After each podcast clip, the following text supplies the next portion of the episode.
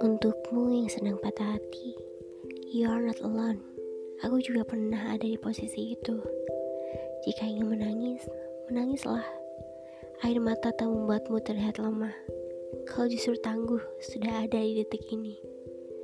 Patah hatimu hari ini akan kau tertawakan esok. Luka yang hari ini kamu benci akan menjadi salah satu sebab dari syukurmu suatu hari nanti. Karena lucunya, dunia mendewasakanmu dengan luka.